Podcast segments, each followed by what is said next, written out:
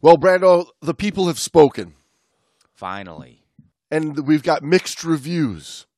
Some people liked the photography talk and wanted more. Some people liked the lessons for life and wanted more. Well, how can you not want more of lessons for life? That's what I know that people do tend to really like those, and they are fun to kind of go back and look. So, old Jamesy went to went to work How can I make everybody happy? uh, once again. what do I got to do to make everybody happy? And I've got us a lesson for life about scuba safety, about photography, and a bad buddy team. Kind of everything we've been talking the last couple of weeks, all thrown into one. Our podcast has become something of like a uh, parent who we just keep saying the same things over and over and hoping it'll get through their thick skulls. kidding, of oh. course. I'm kidding. Parenting is much easier than having a podcast. It's a piece of cake. than raising raising podcast children. Actually, they're a lot better in many ways than real kids. I don't get a monetary donation back to me as a father. Where we do have some fine listeners who are helping support the cause. Welcome back to the Great Dive Podcast, everybody. You're here with Scuba Safety Jamesy. And Shutterbug Brando, what? Scuba safety. Shutterbug. James. Shutterbug Brando. I like that one. Yeah, baby. Hey, Shutterbug. You almost had a southern accent there. Are you working Yeah, on your southern accent? Hey there, Shutterbug. Hey, Shutterbug. I'm, I'm getting ready to go to Georgia. doing? Yeah. How y'all doing down there? Hey, y'all. How y'all Shutterbugs doing down here? down here. This is a story from 2019. Bad buddies learn a lesson about scuba safety. What you gonna do? Bad buddies, bad buddies. What you gonna do? What you gonna do when they shutterbug for you? Oh, because this is what happens when uh, dive buddy gets annoyed that his goddamn photographer buddy has got his nose in that viewfinder and isn't having any fun with me in the water. what about me? what about me? A shutterbug is a cruel mistress. A shutterbug, a camera is a cruel mistress. Can you see how uh, the camera is probably at the root of divorces? Well, it's a lot like scuba gear, you know. The root of many divorces. Yes, you spend a lot of time looking at that gear, fondling it. You don't look at me like that No, you anymore, don't, Brando. no. You don't fondle me like you do anymore, Brando. He, the reply to that is, "You don't do a lot of things you used to do either." I had to replace those those things with dive gear. Well, this is about a bit of a couple. Nell and Ted, Brando. Nell and Ted. Uh, it sounds like a man and a woman, uh, a male and a female. And it is. The complete ends of the spectrum. two completely different ways of thinking. Man, Versus woman. two very different ways of thinking. Also, photographer, non photographer. Cool dude with the photographer, and then just a dude, chick, whatever, guy, girl, person, We all diver. We also have two very different ways of thinking.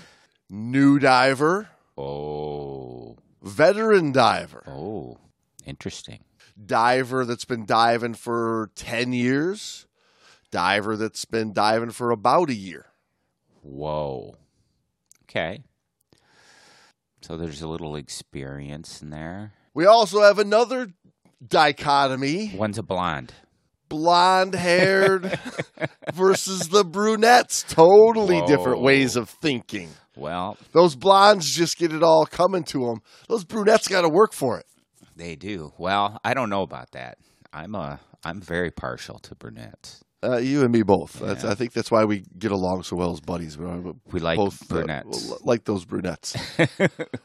but no, not blonde and brunette. I'm talking dainty petite oh, woman, big man. big dude, eh? That's how it seems to go. Are they romantically involved? This dive team? Are they romantically involved? are they in some type of relationship? Which adds a whole nother dynamic, which is the subject of many, many discussions of diving. Romance on the dive team, which is different than a bromance on a dive team. Bromances don't cause the problems that a romance on the dive team does. Have you ever seen a romance on the dive team? I was, I was just having fun listening.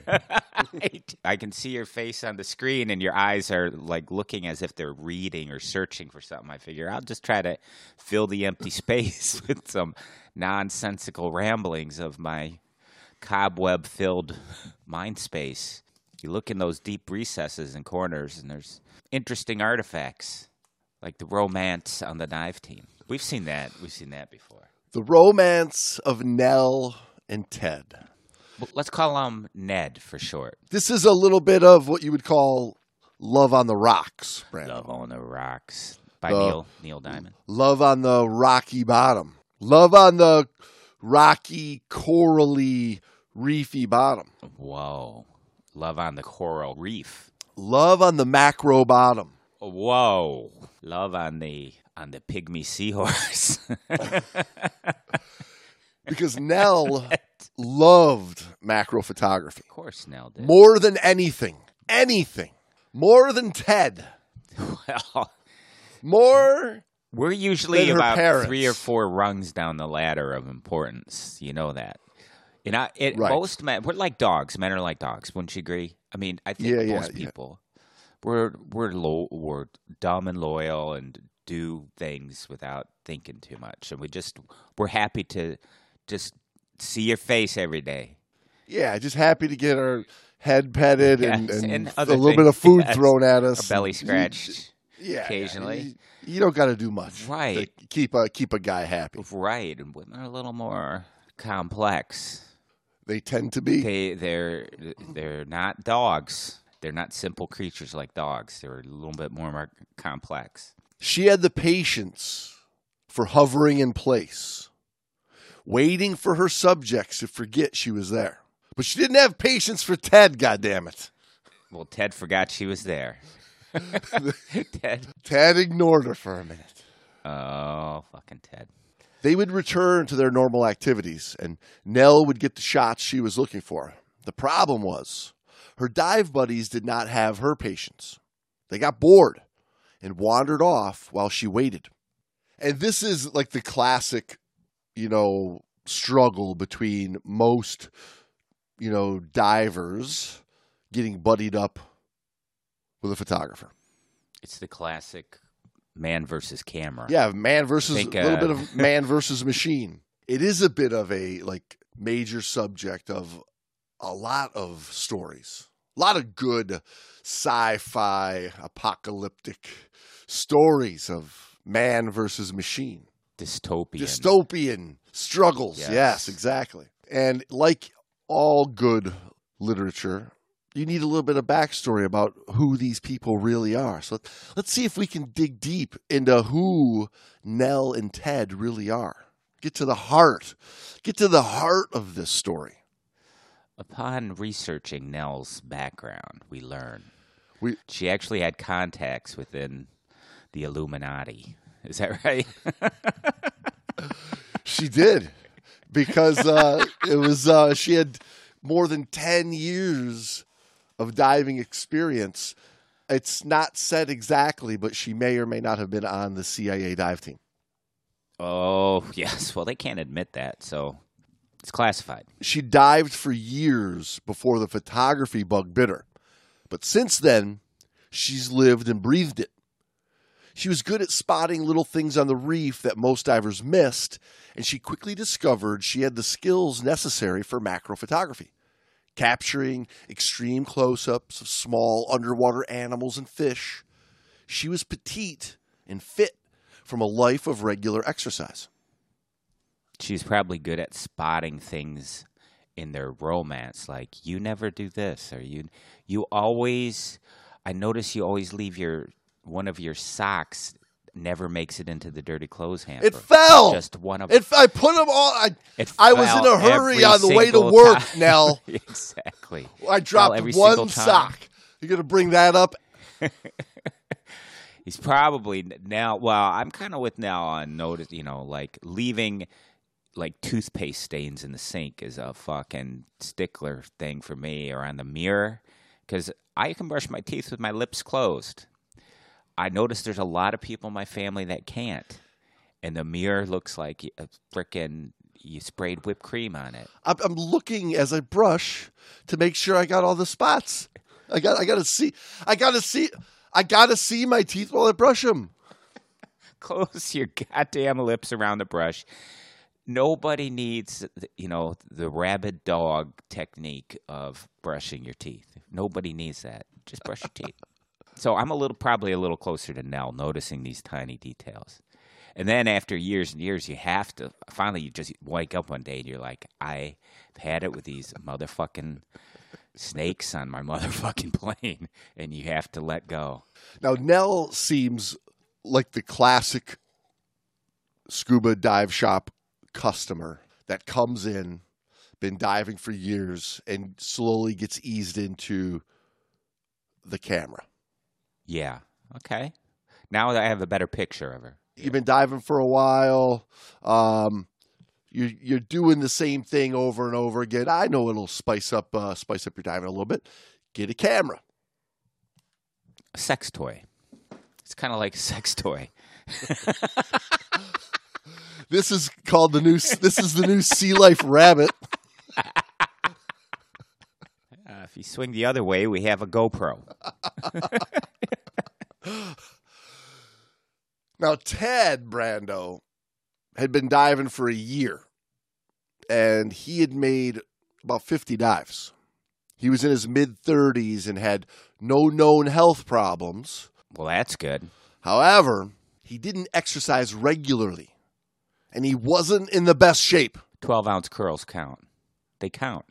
I'm going to guess Ted was a 12 ounce curler. He that was the exercise that he preferred, He preferred his the preferred exercise of the. and uh, he did the uh, he did the twelve ounce curl and the donut deadlift. I got this one. It's got frosting, nuts, and some kind of sprinkles. He was a big guy, six foot two, and weighed about two hundred and fifty pounds. So I mean, he's he's not grossly obese, but he, he's a big he's a big dude. Yeah. Solid. Yeah, probably. yeah, probably solid guy. Because he didn't get out much during the day, he liked to swim around a lot on dives, doing his best to see as much of the reef as he could before exhausting his air. He was known to finish dives early because he ran low on air. And now, Ted to me sounds like the classic new diver. I, like he's the guy that everybody jokes around. He's got the nickname Airwolf. Airwolf. Hey, Air, Nice. yeah, Airwolf. Oh, going to be a short dive today. Diving with Ted. Do you remember who played the Airwolf pilot? Pierce Brosnan. No, come on, a British dude. Airwolf was not have a British. Charlie accent. Sheen. Ster wasn't his name Sterling something? No, Sterling. Jan Michael Rod Vincent. Sterling. Do you remember Jan Michael Vincent? Yes, I knew it was something like something flashy like that. He was Airwolf. He was he was like an up and comer. He was going to be a big deal. Uh, that he got pigeonholed into that role. no, he gave it booze. Booze took uh, old JMV down. Booze took him down bad. Can you blame him though? Yeah, it happens. Probably had a dive buddy like Nell. Always nip, him to the always nipping at him. All you want to do is get the dive over really fast so you can go get that bucket of beers. So, the dive itself, Ted had a regular dive buddy that he dove with, but that dive buddy was sick, and he didn't want to pass on their dive boat reservation, so he showed up without a partner. The boat crew asked Ted if he would mind buddying up with Nell, and he agreed. Nell told Ted she was a photographer and planned to take photos on the dive, but didn't give him any more detail. Hmm. That's pretty pretty much how I see people getting buddied up together. That's the extent of their conversation, their dive plan. I'm a photographer. Okay, I'm not. Okay, let's have a good dive. Let's keep me back with 500. When, uh, when we get to 500, we'll see each other at the boat. Right, and uh, this is kind of the discussion we were having last week, right? The same ocean buddy. Same ocean, same buddy.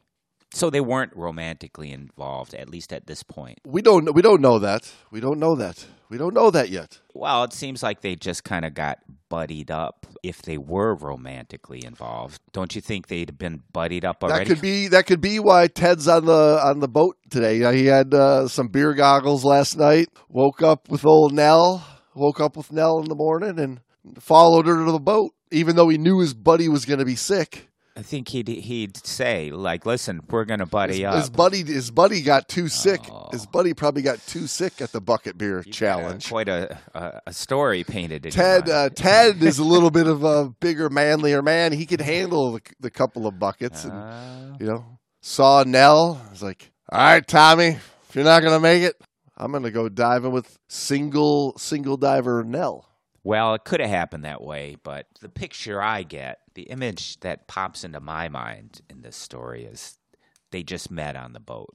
They just met because they got buddied up by the dive master. Well, after this dive finishes, There's no chance. if, if this dive finishes, it might not play out the same way. Maybe they're actually role playing now. There you go. Maybe they're like, okay, we're going to get on this boat. I'm going to act like my dive buddy got sick. You're going to volunteer to be my buddy. Okay, okay, great dive podcast listeners. This is like a choose your own adventure story. you, you can uh, hit the uh, hit the forward button at thirty second intervals to uh, to take this story whatever way you want. Ted Nell descended to the bottom and began swimming along the reef. Ted was enjoying the dive when he saw Nell stop and move close to the reef. He assumed she was going to take a quick photo. Then they would move on to see more of the dive site. pity, no. A quick photo. quick A quick photo. macro, Is there such a thing? photo? No, Fro knows that macro is not a quick photo. Macro is not take a quick pick game. That is not a and quick pick out. game. No. Macro is you spend like an hour in in about four square foot of an area, Right.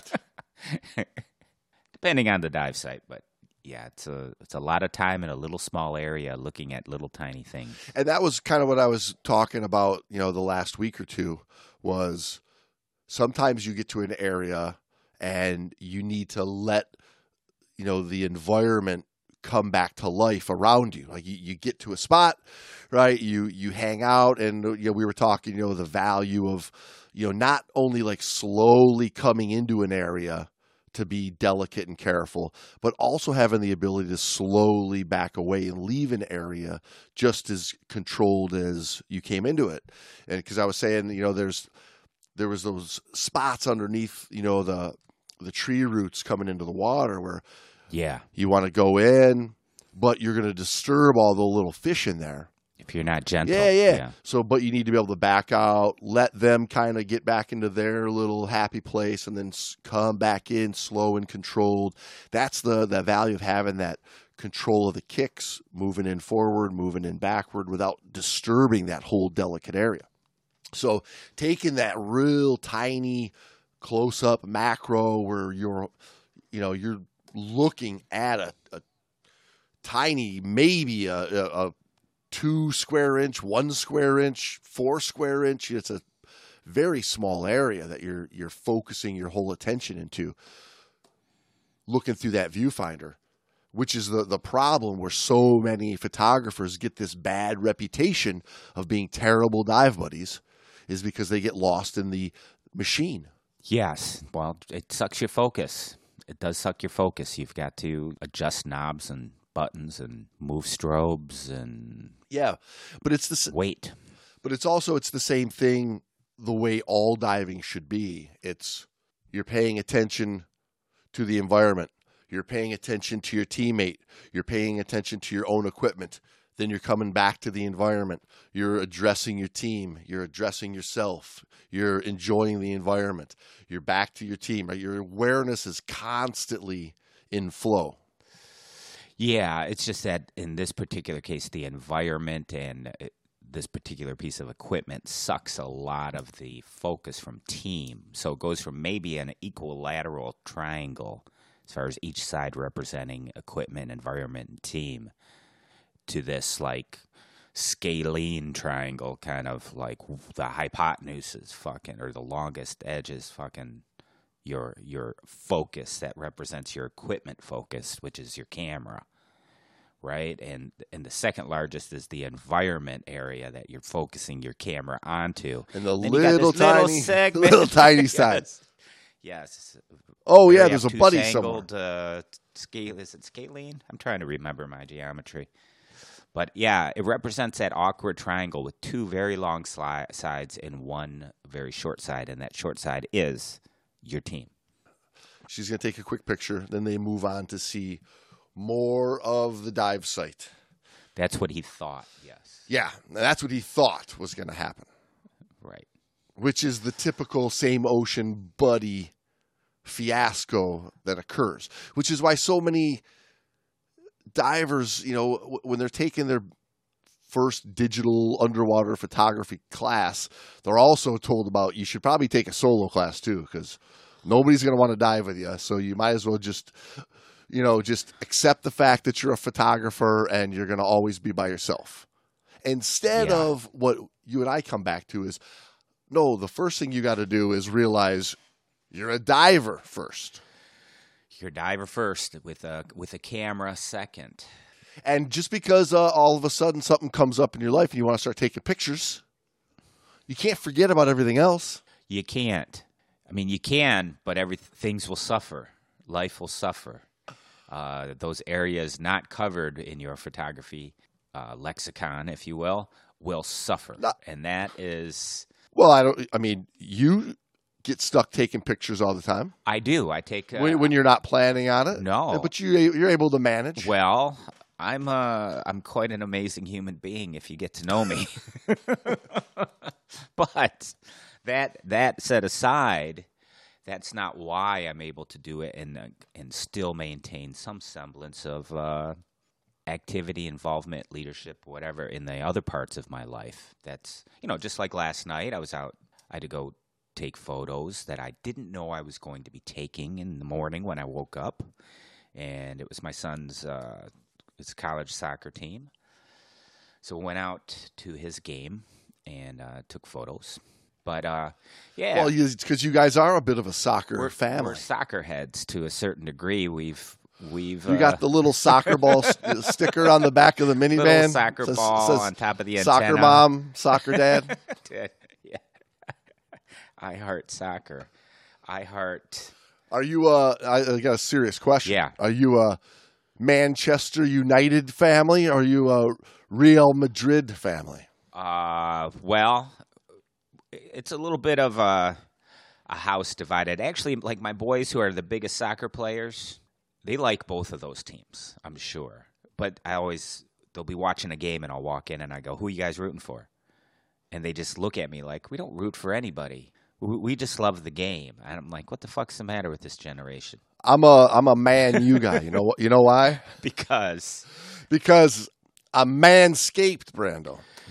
Well, I bet the the Man U team is completely manscaped if they got a hold of the TGDP code. That's right. You don't want to wait until your trouser devils are more disorderly than Man U. Trouser Devils? This season, bring your below the waist to the top of the table with Manscaped people. You got to use your lawnmower 4.0 to show off your Modric level ball skills. Modric, eh? And then, yeah. And you don't And want your ensure that your member will Luca good, if you know what I mean, Brando.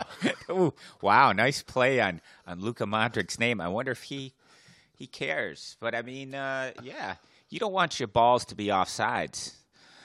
No, you don't want your balls off sides. And even though Man City may have won the cup, but your Man City will be the champion this year when you go to manscaped.com and put in the code TGDP for 20% off and free delivery on your order. That's why Manscaped, Brando, has the performance package. It's the ultimate grooming package for a champion. Including the greatest ball hair trimmer ever created, that Lawnmower 4.0, the weed whacker for your nose and ear hairs, and multiple ball formulations, a travel bag, and even a pair of boxer shorts. What about a T-shirt? Can I get a T-shirt? You can get a t-shirt. You can get all kinds of stuff. This package has head to toe top class and an easy choice for the best footballers in Europe. Damn. Get 20% off of free delivery with the code TGDP at manscaped.com, people. That's 20% off with free delivery at manscaped.com. Don't forget to use the code TGDP. Celebrate a new season of the beautiful game with your newly beautiful balls.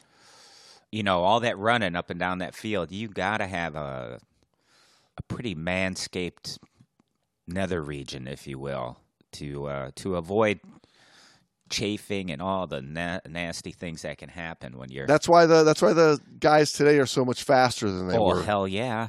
in, in, you know, Technology, years ago. Technology, technology, and the manscaped. light as a light as a feather, Exactly. free as a bird. Manscaped technology has made the world a better place. No cuts, no nicking, no accidents. And speaking of accidents, let's get back to this diving accident. Whoa. Good segue. Speaking speaking of crotches, let's get back to this camera issue. After waiting for more than five minutes without an indication from Nell that she was done and wanting to continue the dive, Ted began looking around. He did his best to keep Nell in his peripheral vision. Now, depending on the depth, you know, five minutes is a lot of time. I mean, and, and it's almost a, regardless of depth, five minutes of zero communication. You could be a mile away, not a mile away, but you can be a long way away swimming around, you could, right? yes, virtually, Out- you know, Outside of Viz for sure. Yeah, I mean, it, it, especially where we dive, you know, a f- five minutes of swimming away from your buddy in the visibility we have, you might as well be a mile away. You might as well be in a different ocean, different buddy scenario, you know? But here's the problem with just getting buddied up with any old buddy on a dive boat is you got two different divers that are completely on two different pages, not united in a goal, and everything breaks down because here he is. He wants to swim around and, and see more and dive more and explore around. He paid money to go diving, not to sit and watch Nell take pictures. True, but he got saddled up with the old ball and chain of Nell. This is the story of life, Tad. Get used to it. Get used to it, bitch. So Tad, like like most divers that get buddied up with a photographer, not knowing that you know what that entails, decided to start moving along the reef. He'd glance back every now and again and note that Nell had relocated a little bit, but she always seemed to be hovering in place with her camera up to her mask. And Ted got annoyed. Well, can you blame him? It's like, look at me for a change. What about me? What about What about the things that I do? Us. What about my goals in life, Nell? you're always talking about Jerry at work. What about me? What about my feelings, Nell? What about my needs? And again, this is a big problem with a lot of divers that take their personal life and their personal baggage underwater with them and don't have the ability to flip the switch. Ted, not paying attention to his bottom time or even where he swam, suddenly noticed it's getting hard to breathe. Son of a bitch. there's an art to being a good diving buddy, which you and I refer to as a teammate in the water. Right. Definitely an art to it. It, and there, there's study and practice involved, and a lot of work building experience together, so that these two divers could do this dive in a nice, fluid, and really well done way. But with without any of that training and practice, it's really hard to make two buddies paired up that don't know anything about each other have a successful dive, it still blows me away that that's still the standard practice on most dive boats. Well, also, I mean, my interpretation of the story so far is they just got buddied up, and neither one is on the same page as far as how the dive is going to be conducted. I mean, Ted obviously doesn't have a clue how macro photography uh, dives go, how what the what the general the general dive looks like on a macro photography dive, and our macro photographer obviously doesn't realize Ted doesn't know this, and or she runs every dive like this, where she just basically is by herself in you know 10 square foot of coral reef area focused with her face in, into the lens right eh, but but that's that's how macro photography goes and you need a really right. good teammate if you're going to shove your face into the nose of a camera and take pictures it's not a, a little hey uh, i'm going to go down and take some photos and and that's the extent of the the conversation. I mean, I mean, this is macro photography. That's a half an hour discussion, but nobody's going to want to sit and listen listen to that that discussion. And and when you go through, uh, yeah, when you go through, uh, you know, a, a, basic weekend scuba class, and you start getting out on dive boats, and the routine is just show up. If you don't have a buddy, we'll we'll pair you up with a buddy, and this is the buddy you get. You wonder why mistakes happen and problems happen, and all these near misses, you know, every day out on these dive boats occur. Yeah, they everybody's on on their own page is the issue, and um, happens a lot with underwater photography. If if you're not practiced at it, and if you don't dive that way normally, do you dive as a team normally?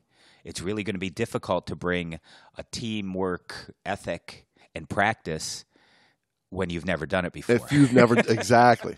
I mean, if you're trained as a team diver, it's very easy to take on a solo diver ethic. Yeah. But the opposite is very much not true. That's what that's what makes you a good solo diver. Is you're able to think for two people already. Exactly. If you're if you're just a solo diver, you're going to have a very hard time getting put into a dive team with a buddy. Right. I think the solo diving like the the need or the desire to to go solo diving at the base of it in many instances i'm not going to use an absolute and say in every instance but in many of the instances that need is has arisen from uh, a certain laziness like you don't want to work at the dive you don't want to pay attention to this entire picture the the equipment the team and the environment you want to take one aspect one side of that triangle and say, okay, the team is now just me. I don't have to pay attention to someone else, so it's easier. And that's the mentality going into it, which you actually got to take it, I think, around the opposite way. You have to become even more aware of the team because now you're it. You're the only team. Right.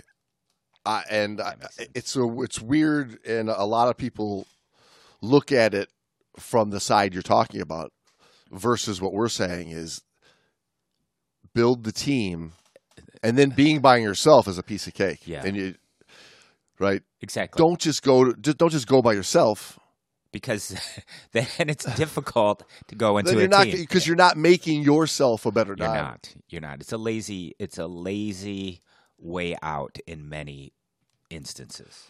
But I get it because so many people are given access to this world where that you know we're going down to enjoy and they get frustrated because of the very thing that you said that it, it takes it takes work to put in and everybody just wants to get to the the glory the glory spot right they don't want to do the work and when you're set up from the beginning that scuba is a, a two day class you don't need to work very hard it's really hard years later to, to convince them that they should put in the work. I think that's at the root of much of our uh, quote unquote preaching, if you want to call it preaching. But at the root of many issues is that two day scuba class or the original scuba class someone took, even if it's not a two day, 99% of them are, are so easy that you're guaranteed to pass. As a matter of fact, you know you're going to pass. You don't even really have to put any work in. Oh, yeah. Short of spitting the regulator mouth and bolting for the surface. Right. you know, you're probably going to pass the class. You're going to pass the class, which sets that base up for continuing education, which is it's no work involved. Right. The, I mean, the only way somebody's going to even tell you you need to come back for an extra night in the pool is if you're have a horrific panic every time you flood and clear Yeah. your, your mask. But but short of that, No, uh, you're, you're not going to fail a class. there's no real work. As a matter of fact, they keep trying it doesn't it work. doesn't fit into the it doesn't fit into the the money making model. Yeah. He looked at his pressure gauge and realized he was nearly out of air.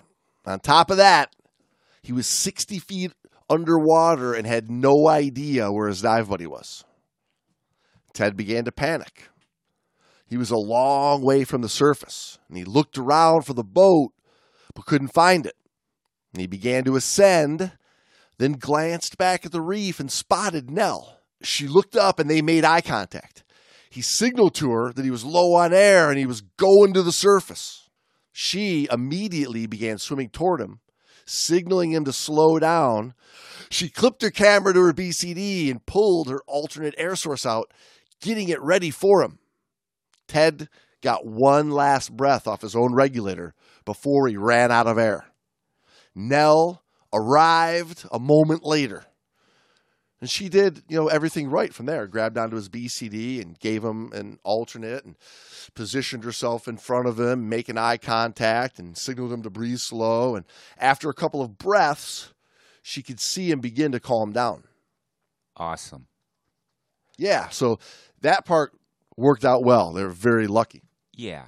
I think a lot of that had to do with 10 years of experience on Nell's part. So, in the lessons for life, Eric sums this up by saying that both divers made mistakes. Nell didn't accurately describe her plans for the dive, and even though it wasn't the dive Ted imagined, he should have stayed closer to Nell. He also should have monitored his own air supply along with his position relative to the boat. They discussed the dive and their mutual goals. They could have compromised to spend part of it photographing and the rest exploring, but neither diver explained what they expected. And this is what what I meant earlier. Like the dive starts knowing that we got a five minute ascent. And we build the whole thing around that. And we come all the way back to, oh, we want to take pictures as well. Right. How do we how do we fit that into this time that we have, knowing that we need five minutes to come up? Right. This much gas has got to be in reserve for for us should we need to share gas at the end of the dive and still come up safely. I mean, you have times in the water where it would be great just to sit and not have to think about a damn thing other than just taking pictures and not have to worry about anyone. But that's a fairy tale world. That's not the mentality you want to get into the water with. And you don't want to, you know, fall into that hypnotic trance of looking through the eyepiece. Right, because it, I mean, it would be one thing if we all had, you know, underwater personal servants, right? That that that just was there to take care of everything like you wanted to do. But then you got to look at well, who's going to be the servant of the of your servant, and who's going to be the servant of that? It would be never ending. The only way to really put the plan together is you all got to be on a team. You know, like on a on a dive job, you know, when I'm working in the movie world, there's there's the videographer down there, and really they're on scuba, but my job is underwater safety, right. You're watching him. Right, and, and he's he's not there as a diving teammate. No. He's down there strictly doing a job. Who's watching you though? That's the thing is I'm a solo diver. Oh, at that son of a bitch. Right, that's that's the reality of it, and and he's a solo diver without a care in the world. But that's not diving. No, that's a job right there. That's working Correct. diving. That's not Correct, but people treat regular scuba that same way. they shouldn't, but they do. Yes, because it's easy. It's very easy to take out an element of the the awareness that you have to keep. Exactly where I'm going. Correct. Eric says it could have turned out far worse than it did. A rapid, uncontrolled descent from 60 feet could have easily caused an arterial gas embolism, and Ted could have lost consciousness before he even made it to the surface, suffering from stroke like symptoms and cardiac arrest. He says a key to being good dive buddies is to ensure that you have compatible goals underwater. Photographers are often so focused, no pun intended, he says, on getting their shots that they forget about their dive buddies. And often the best dive buddies for underwater shooters are people who like to be good spotters, looking for interesting scenes or critters to photograph. Perfect. Meaning, yeah, meaning you got to get on the same page before you ever even get in the water. Yeah. It's simple. When you get onto a dive boat and you're just assigned a buddy because you both show up on the boat with uh the dive master goes, "Is that that new Davy Jones locker salted caramel caffeinated coffee? I, I smell that aroma that you're both drinking. You guys must have went to the abysscoffeeco.com and told them TGDP sent you. You guys would make a good dive buddy team. Well, hell yes, we both love Abyss Coffee Co. and their mugs and Kraken. So we've got to be a dive team. We probably should be romantically involved. But if that's the end of your courtship, and that's the end of you know the, the, the planning for the dive, man, you're setting yourself up for some problems. Hell yes. Hell's to the yes. I mean, that's that's that's how you're introduced, right? These two, like, hey, you don't have a buddy, I don't have a buddy either. Okay, uh, I'm gonna take, for you know, I'm gonna be taking macro photos when I'm down there, which means I'm gonna, you know, be looking at this and, okay, that's fine. That that can't be the end of your discussion. There's things you got to talk about. Okay, I like to swim around. Okay, perfect. Let's go diving. Hey, let's not forget. Let's be on the boat with 500. there you go. Eric says, when buddying with someone new, talk about air consumption rates. In this case, Nell was fit.